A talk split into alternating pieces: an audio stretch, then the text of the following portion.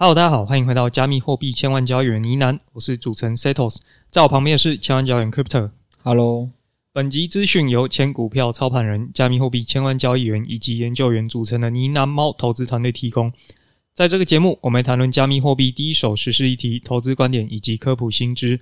如果想听的主题，欢迎在下方留言告诉我们哦。好，那今天这个 Crypto 是不是要来跟我们分享一下一分钟盘势？昨天 FOMC 又怎么了？报告这个币圈著名的 KOL Setos 大大。因为我听上一集你这个瑞拉主播跟我说，你现在跟大家讲没有一百万是不要做交易的。那我跟 Josh 两位也要跟您多多学习。我们毕竟不是著名的币圈 KOL，我决定今天整集我都不发言，听 KOL 分享。可不可以告诉我为什么没有一百万我们不要做交易啊？K KOL 可能是 King of Losing Money，输太多钱所以才讲这种话。诶，对，其实。那个 KOL 也没特别讲说是什么的缩写，哦，很有道理哦。对啊，可是先问你，那你认同这句话吗？还是你想先听？我先听，然后我也好奇群友们到底对想说，现在都被你判了死刑，是不是没有一百万我不能？不是你这是在小瞧我们群友吗？哦哦，对不起，对不起，没有啊，就是这个，我相信可能大家也蛮多人会从一些股票圈，可能有些投资人会讲这个，那就原理蛮简单的，因为你在投资市场常常都是 PVP。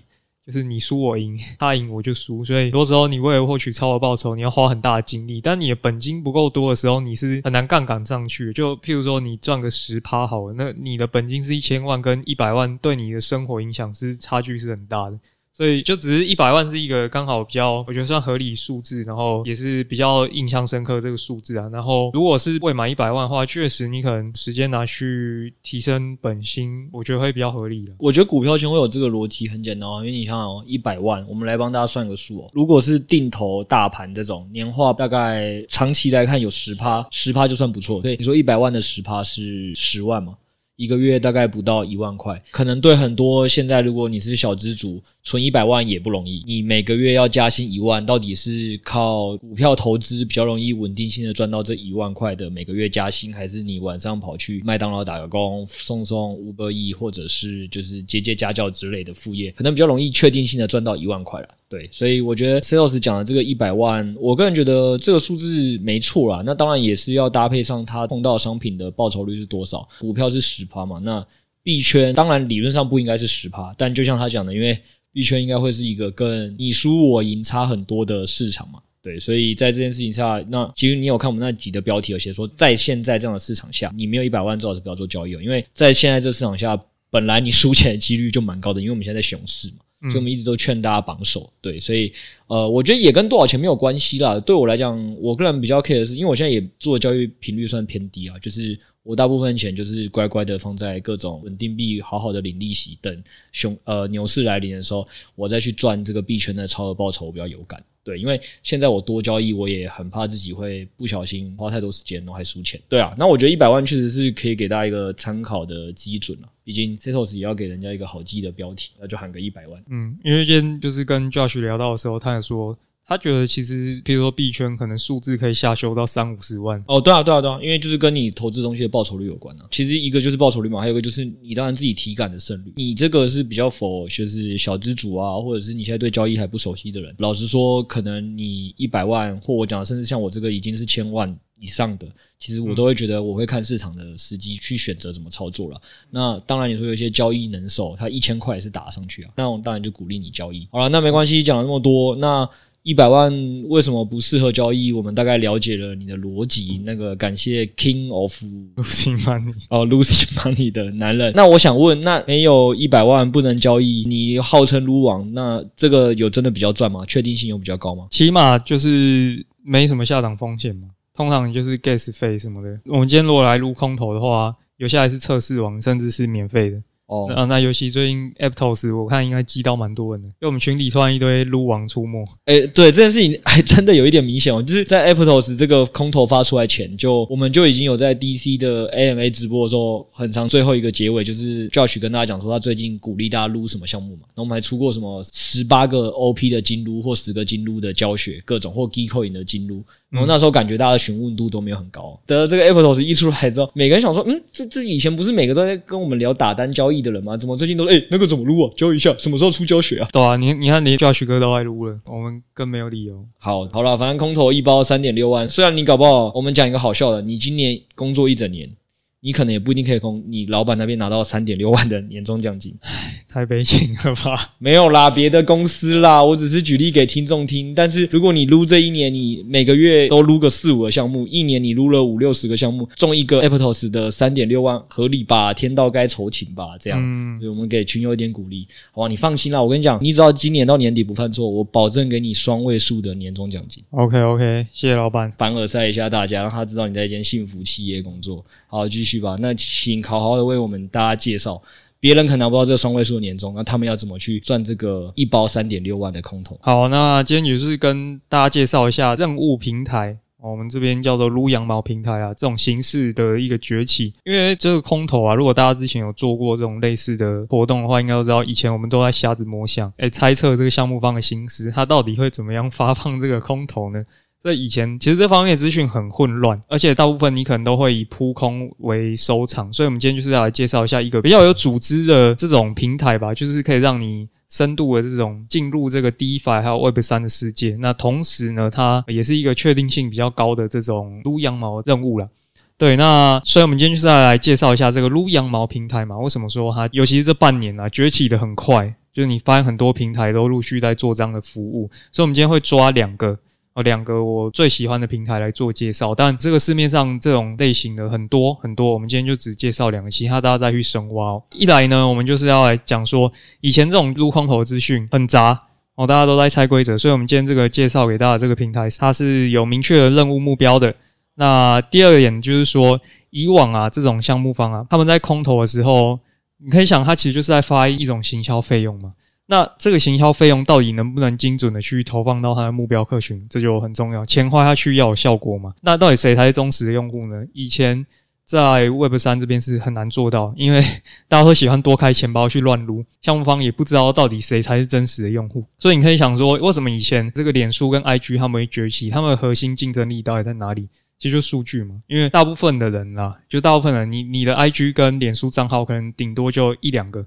顶多你再多开一个小账吧，发发废文，然后讲一些不想给老板听的话，不想给同事知道的话。呃，对，我是真的有认识有朋友是开两个账号的，那有一个就是比较私密账，所以通常这种脸书跟 IG 的数据就是就会很准。因为它就是精准的反映你的真实行为嘛，然后再讲，其实你在上面互动的这个数据，你在上面的朋友是对你而言是有意义的，所以你就会更认真的去使用它嘛。那这种平台其实就有点类似链上的脸书跟 IG 这种模式吧，就是它的资料应该是会比较准的。那你可以想象说，项目方其实应该会更爱这一种平台，它收到的数据，因为它做起来的成本是比较高的。对，所以简而言之，就是你今天会跟大家介绍。两个平台是未来会像这种脸书跟 IG 这种平台一样，是会让空投的项目方是比较愿意配合这个平台去发空投，对吧？所以我们如果针对这两个空投平台去做使用，去先精撸，是一个蛮省时间跟可能提高中奖率的做法，对吧？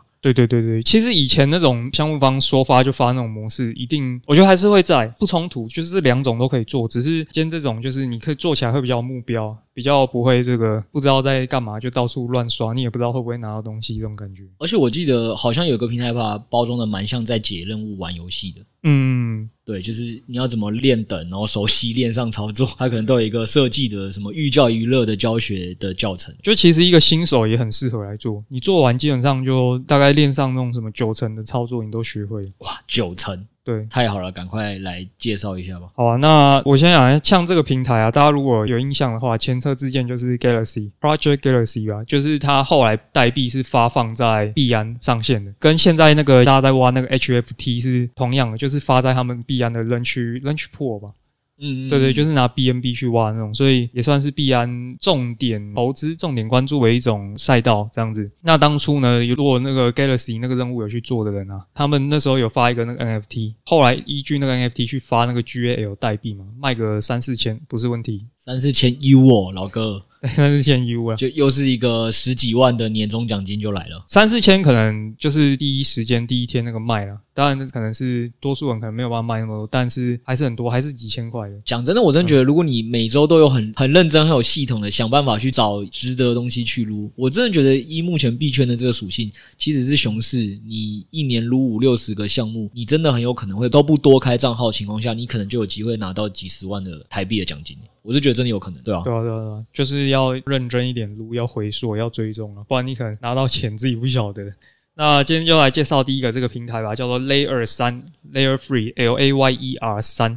哦，这个跟什么 太坊什么 Layer One、Layer Two 那个无关，它只是名字取得特别好，它就取一个 Layer 三，就是很有记忆点。对，很会蹭哦，真的真的取名取得很好，我我也觉得取得很好，对，印象深刻。好，那这个 Layer 三呢，其实就是我自己主观用起来是应该算目前体验最好的一个平台吧。好的，对对对。那请问你去找他收业配费了吗？还没。又来，你的年终奖金我先扣一个月，双位数个月可能没有了，先扣一个月，先扣一个月。这个平台啊，他们合作对象都是 Polygon。ETH、Aave、Uniswap 这样，在你心中，呢喃猫不太值得跟他们合作，指日可待，剑指全 Link 这样。好，那我再先再扣你五个月的年终。等一下，我们先听完这个平台，这个我们到底要做哪些任务，再来去想一下呢喃猫社群怎么样壮大到 Layer 三上面。好的，好啊，那这个 Layer 三平台呢，蛮有趣的。其实我觉得今天讲完了，听完是重点，那但是上去做更是重点中的重点。就你要实际上去体验啊，不然你今天听完可能也会比较没有感受。那第一点就是说，它其实是这种比较偏游戏化的设计，你上去是可以做任务、拿经验、升等，然后拿更多的奖励这样子。就你在那个过程中会有一个正向循环，你会觉得哦，好爽！我今天怎么又拿到这么多经验？我又拿到代币的这种感觉，听起来很宅欸，就就蛮宅的。它就是弄得有点像在打电动的感觉。你每做完一个任务，可能就会解锁一些经验，你会升等。然后可能有些任务，它就会限定你等级够高才能去解。敢问大侠，你现在几等？四四五等吧，我还才刚开始玩，听起来像新手村诶。对，我还在新手村，但是就是体验蛮好的，因为以前你撸空投都会觉得很像写作业啊，就他叫我这个你要刷两遍、三遍、四遍，你就会觉得好无聊。我这个也帮真的以前没有撸过空投的小白介绍一下，就是呃，就像 Setos 讲的啦，你真的如果去撸以前的那种空投的撸法，你真的会觉得很无聊。这也是为什么这么多币圈的人都知道撸空投可以赚不少钱，就几十万台币是真的蛮有可能。但真的大多数的币圈人都会觉得无聊到懒得去做，因为他真的太像一种比家庭作业还像家庭作业的东西，然后又枯燥乏味，就很像家庭代工。好吧，听你这样讲完之后，可能我之后就要踏上前辈的步伐，好不好？希望能早点跟上前辈 Level Four、Level Five 的等。OK，对啊。然后刚刚其实也听得出来嘛，他这种就是在上面的身份就会有意义。因为你会累积经验值，我只在想你会二转或三转嘛，还还没有到这种程度哦。我们这集真的特别窄 窄爆，因为你有经验值嘛，然后再加上它有一些任务是限定任务，别人解完了你就没了。工会任务，对对对，所以这样你的身份就等于有意义了嘛。因为有些任务可能是真的是老玩家你才有解过的，所以这样其实就是变相有点像主角那种羊毛党嘛。因为你在上面的这种任务啊，有些你做过就没了，所以人类在这一点上还是相对的劣势没那么大。对。对，因为传统的问题就是你刚才讲嘛，币圈的智能合约跟工程师们还有骇客都太强了，所以老实说导致项目方也很困扰，很难分辨，然后人类是无法与之匹敌的。对对，因为他这个任务可能刚出来两天或一天就被解完了，然后你工程师可能还来不及去写个代码，哎，靠北，任务被人家解完了。这个平台真的设计的是想给人用的啦。然后好，最后再讲一个最大的重点啊，他还没发币，所以之前他其实有针对这个参与者有发一个 NFT。对，所以不确定他是在暗示什么，及早上去做了。反正如果他之后发代币，我们也是多拿一个代币，然后将他上面的任务再去做。他如果有那些那种什么没发币的，你去做，搞不好就是一次撸两个。哦，就是做一件事情，嗯、但是可能一鱼二吃或三吃。对对对对，尤其是那种什么 Arbitrum 这种还没发币的，可以优先去去玩一下。你应该是会愿意带老板一起上去解工会任务。OK OK，组队你看猫工会。对啊，应该是愿意带弟弟练练经验值。OK，带带弟弟的话，我们这个 Layer 三也有带带弟弟，真的、哦。他这个首页啊，你点进去，他就有一个 New to Web Three，你是新手吗？那你先从这里开始吧。那这新手任务呢，就是推荐可以先去做它，有一个叫什么 DeFi University，DeFi 大学。那还有另外一个是 NFT 系列的，反正这两个做完，其实对于链上的操作应该就蛮熟的。你就大学毕业就对了，就是它就是入门一零一第一堂课那种感觉，一堂课入门完你就大学毕业了。对对，那个那个蛮推荐的，就是你如果以前对上链不熟悉，也真的蛮推荐去玩一下。再来就是刚讲这个都是一般任务嘛，它还有一区叫 contest，contest 这个就比较困难哦，它可能就是会要求你可能要拍影片啊，你可能要帮他推广啊，或者是你任务可能罗列了十几条都要你去做完。那这种 contest 它就是比较明确，会给你奖励的，所以竞争者就会比较少，因为他可能任务太难了，他发十份奖励，可能只有五十个人会来参加，那你中奖率就很高。嗯，然后我记得你这边有举一个那个 b r i s t Protocol 的任务的例子。他当初要抽五位一百 U，到现在看的时候可能只有十位去参加，所以中奖率五十趴可以赚三千块。对啊，这个刚发布啊，所以可能人比较少，但是看下来真的这边参与人数都了不起，就一两百吧，真的是相比一般的任务少很多。难怪你最近感觉工作上的态度都越来越……听你在那边碎碎念，我还不如回去撸一个三千块就到手。三千块应该不够过活，对吧？所以第一个。这个 Layer 三推荐给大家。反正就如果你今天在听我们这节目之前，你是个撸空投的新手，像我一样是没经验，只需要 Setos 的哥哥带的，那就麻烦你先来这个有趣的平台体验一下比较好玩的撸的方式、练的方式，顺便来他们这个 University 来一个一门课就毕业的大学的链上操作的熟悉，再进一步看你要不要去解那些 Contest 那些比较确定性更高但是更麻烦的一些任务的方式，再看你自己有没有那个时间。对对对。对，好，那另外一个平台呢？第二个就是 Quest 三，Q U E S T 三，那中文直翻应该就是任务平台，对，它就直接叫任务。那这个平台它是比较偏社群取向的。刚刚我们提到那个 Layer 三，它就是它就是很像我们玩游戏任务板这样一块一块一块一块给你解。那 Quest 三它的分类就是一个一个社群这样子。就可能 BNB 社群，然后呢喃猫社群、百币社群这样子，所以它是用社群来做分类的。其实合作对象也都蛮大的，就譬如说币安、BNB 券啊、币安智能链、啊百币。到一般的这个 NFT 社群，其实都可以在上面发自己的任务。那相对刚刚讲的这个 Layer 三呢，其实这个平台它就是奖励是蛮明确的，因为 Layer 三有的就是只给你什么一个经验值啊，或者是跟你说要用抽的。但是 Quest 三上面有些任务是直接做完就可以拿个几美金、一美金、两美金、三美金那样子，所以就是赚点小外快的感觉会更加强烈。再来就是说，这个平台呢，之前它其实也有被这个币安有点过名，币安智能链上面有一个平台叫做 DFBay 啊。它是专门在收集这个币安智能链上的一些项目，有点像他们的周刊日报那种感觉。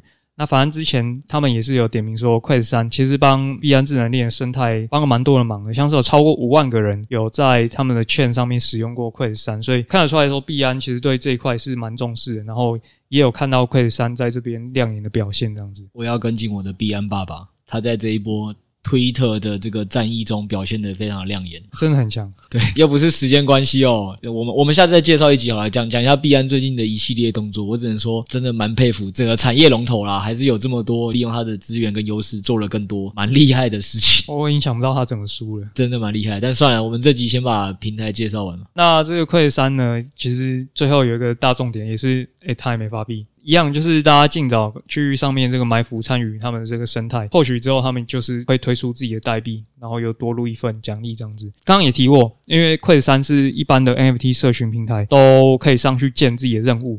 所以之后，呢喃猫可能也会在 Quest 三上面出我们自己的平台。刚刚发现自己要被扣年终奖金，马上开始提案了，是吗？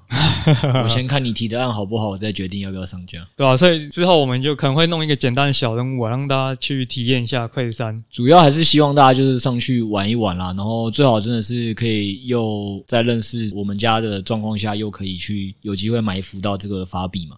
嗯，对，我觉得是寓教于乐啦，不是坏事。就我觉得蛮可惜的，因为像那个欧美那些项目方，他们很会玩 Web 三这一套，对，但中文这边好像还比较少。像最近那个 DG Daigaku 嘛，就是那个妹子 NFT，嗯，没听过可以先不用管。反正他们最近老板就在 Twitter 发文嘛，就说，诶，拿一个社群不错的推荐给我，我发白单给你们，就病毒行销了。对啊，对啊，对啊，就大家开始在下面各式吹捧，诶，你们公司真的棒，这个 NFT 真的牛逼，然后大家都想要拿那个白单，那个。老板的推直接被推到一个爆掉，这样子，这个整个瞬间行业的知名度直接又往上拉了一个层级。北北东西老板，请问你什么时候才要给我这样子的企划，让我的推特也暴涨。可能我们可能要先去超级杯买广告。对，对不起，是我不够努力，我在加油。那是上千万人收视，要买吗？我买得起吗？你在讲什么？就是这种 Web 三的这个曝光行销的方式，还蛮有趣的，而且算是双方都互惠了，大家可以去体验一下。好，所以我们今天也做一个总结啊。就是今天跟大家讲这两个平台呢，是亲身体验过哦，体验确实还不错。那同类型的赛道其实还有 Crew Free C R E W 三或者是 Guild G U I L D。那因为今天时间因素啊，没有办法一一的介绍。其实目前我刚刚提到的这四个平台都是很火热，大项目方都会采用，大家都可以去玩一下。另外就是最近这种很火红的，啊，像 Arbitrum 啊、ZK 啊、什么 Sui 啊、Sai 啊、Layer Zero，好，这一长串大家应该都听到都懵了。反正就是最近这些还没有发币，但是热点很高的项目，大家都可以搭配着去做。尤其如果他们有在这些任务平台上的话，就一起做。你搞好不好就一次撸到两个。这头是刚才那些念的都是上一轮，如果你有听过以太坊啊、BNB 啊、Solana 这些。现在加密货币前十大市值的币，同样都是属于公链这个赛道。公链这个赛道意思就是说，可能就同样都是属于半导体这个产业。所以现在最值钱的都是这些半导体产业嘛，在台湾是这样。那所以同样概念是说，现在还有很多更新技术的公链的赛道。就是他概念那些也都在上面有做一些任务，然后也是现在很多资金有在追捧的，所以只要是在上面有任务的，提醒大家可以优先做。最后就是讲一点啊，刚刚好像前面比较没有提到这种任务平台啊，我觉得算是商业模式比较明确吧。就它不是走那种什么 Ponzi 大家要比较火热的那种模式，可以想象说，可能之后这个平台如果成熟的话，可能就是使用者免费，但是 B 端商家他们去付费，所以算是一个比较能够持续的一种类型啦。对，我觉得这算是它的一个独特的优势。又是趁现在在开始收集早期资料吗？反正资料为王嘛，因为现在 Web Two 玩资料这一块已经玩得很熟了，可是 Web 三好像还没有，目前还没看到有这么垄断性地位，像什么。F B 啊，抖音啊，这种、嗯、这么杀到红海的，我看还早，就是还是有蛮多新的平台有机会卡位的。所以今天这两个平台，Layer Free 还有 Quest Free。推荐给大家。今天这个主题大概讲到这边，然后最后也是要进我们 Setos 的奋斗的环节。不了解的，我帮大家介绍一下啊。Setos 说，因为他觉得这个听众有很多是小资族哦，那所以他想要提一个企划。如果你只有两千美元、六万台币，你想要参与加密货币，他又鼓励大家先不要交易嘛。那所以他就要教大家各种撸撸的。刚才介绍是链上可能比较难，所以他平常会有一个 Setos 奋斗的小企划，是要在结尾跟他讲，你现在有哪个交易所有好康给新户，或者是这个有一些特殊的活动，大家可以去赶快。的赚一下，这样。那他愿景是说，用你如果有六万块来参加，几乎每个小资主应该都有这个存款，然后每天就想办法让大家加至少一颗卤蛋，让大家的营养均衡，很暖很暖。上一次好像跟我们介绍的第一集是 KuCoin 这个交易所啊，前十大交易所。那今天请问你要介绍哪个交易所？好，那今天这个很时事，大家最近有看到这个新闻，FTS 它那个手机版它的利率有稍微做一点下修。诶，正确来讲不是利率下修啊，是额度有点下修，因为它以前是一万美元以下八趴嘛，一万美元以上五趴，随便给你放，无限放。但现在那个五趴的部分已经。降到只剩下十万美元的额度了，对，所以老实说，今天这个可能是比较针对大户爸爸们的。你怎么才录了一集就又忘了初衷？我要向资本主义下跪，我要向钱多的地方靠拢。好了，没有啦，开玩笑。但主要原因是因为这集真的是他临时要塞进来的，因为 FTS 调整真的是在录制的前一两天宣布的，所以确实也是会有一些听众需要其他资讯，所以才才赶忙做了一次调整这样。对对，所以应该影响最大的就是你可能本来放超过十万美元的这一群用户，啊，所以目前到底有没有什么样比较好的替代方案呢？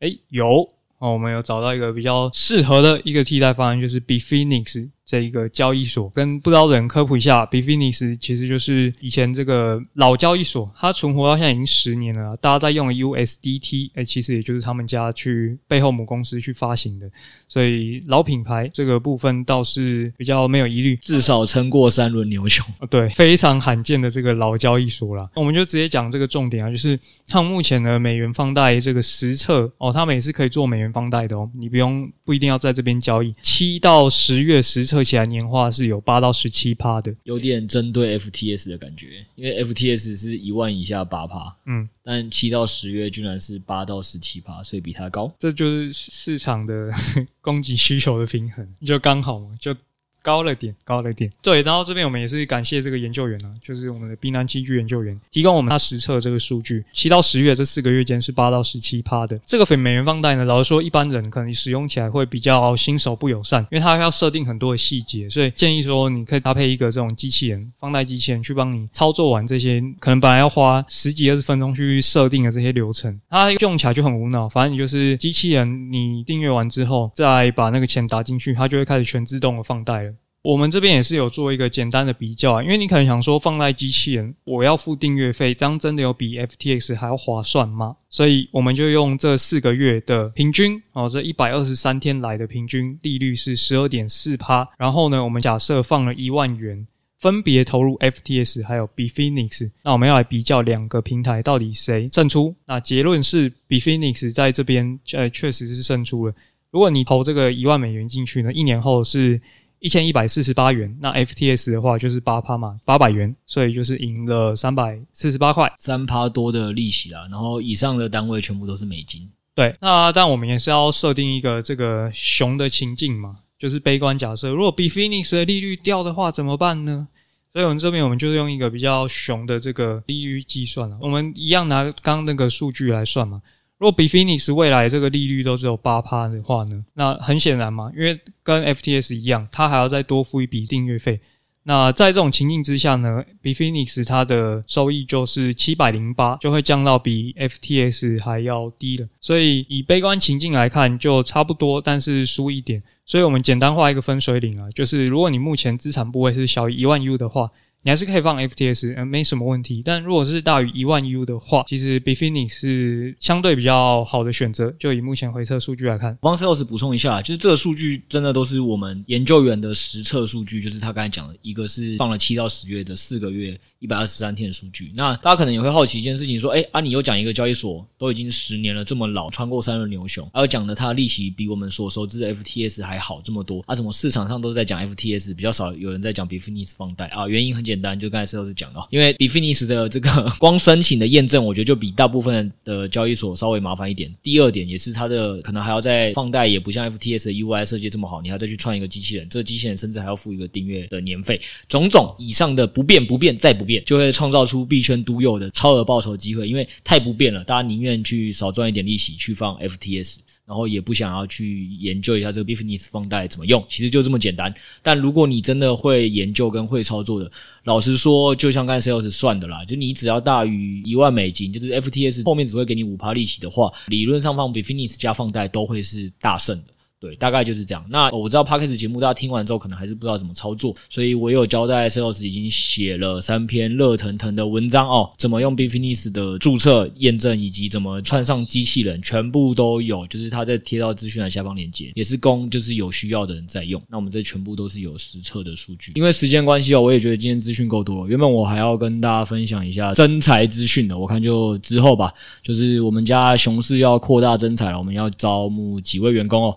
呃，招募资讯我看等哪一集 Podcast 资讯比较少的时候，我再来做个介绍好不好？如果你有兴趣想要领到像 Setos 一样这个双位数的的年终奖金的话，熊市的时候领到这个钱的话，就请持续关注我们家的招募平台，我们需要更多呃好的人陪这个呢喃猫一起打拼闯天下，好不好？那就今天就到这边，谢谢大家，谢谢大家，拜拜。拜拜。